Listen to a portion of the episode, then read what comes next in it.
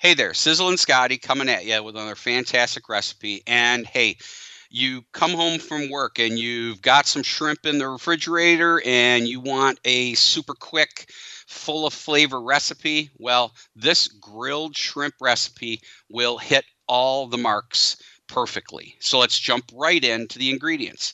We're going to need one pound of jumbo shrimp peeled and deveined.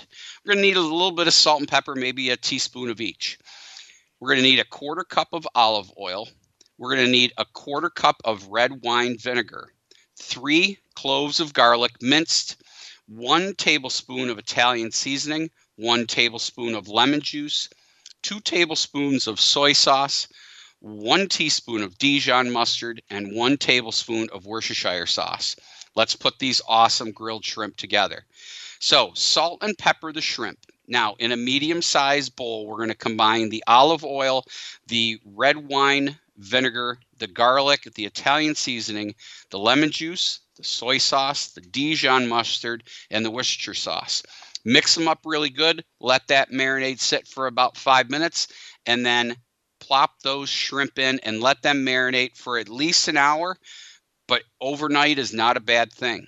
Fire up your grill so that you get to about a medium high heat. Thread those shrimp onto some skewers place them on the grill, and you're going to grill those for about two minutes aside or until they're no longer pink. Simple, juicy, full of flavor, and during a weeknight, just an easy grilled shrimp that will be a family favorite for your meal.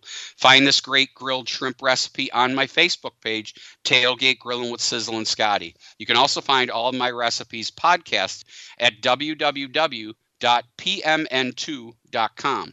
Until next time, this is Sizzlin Scotty.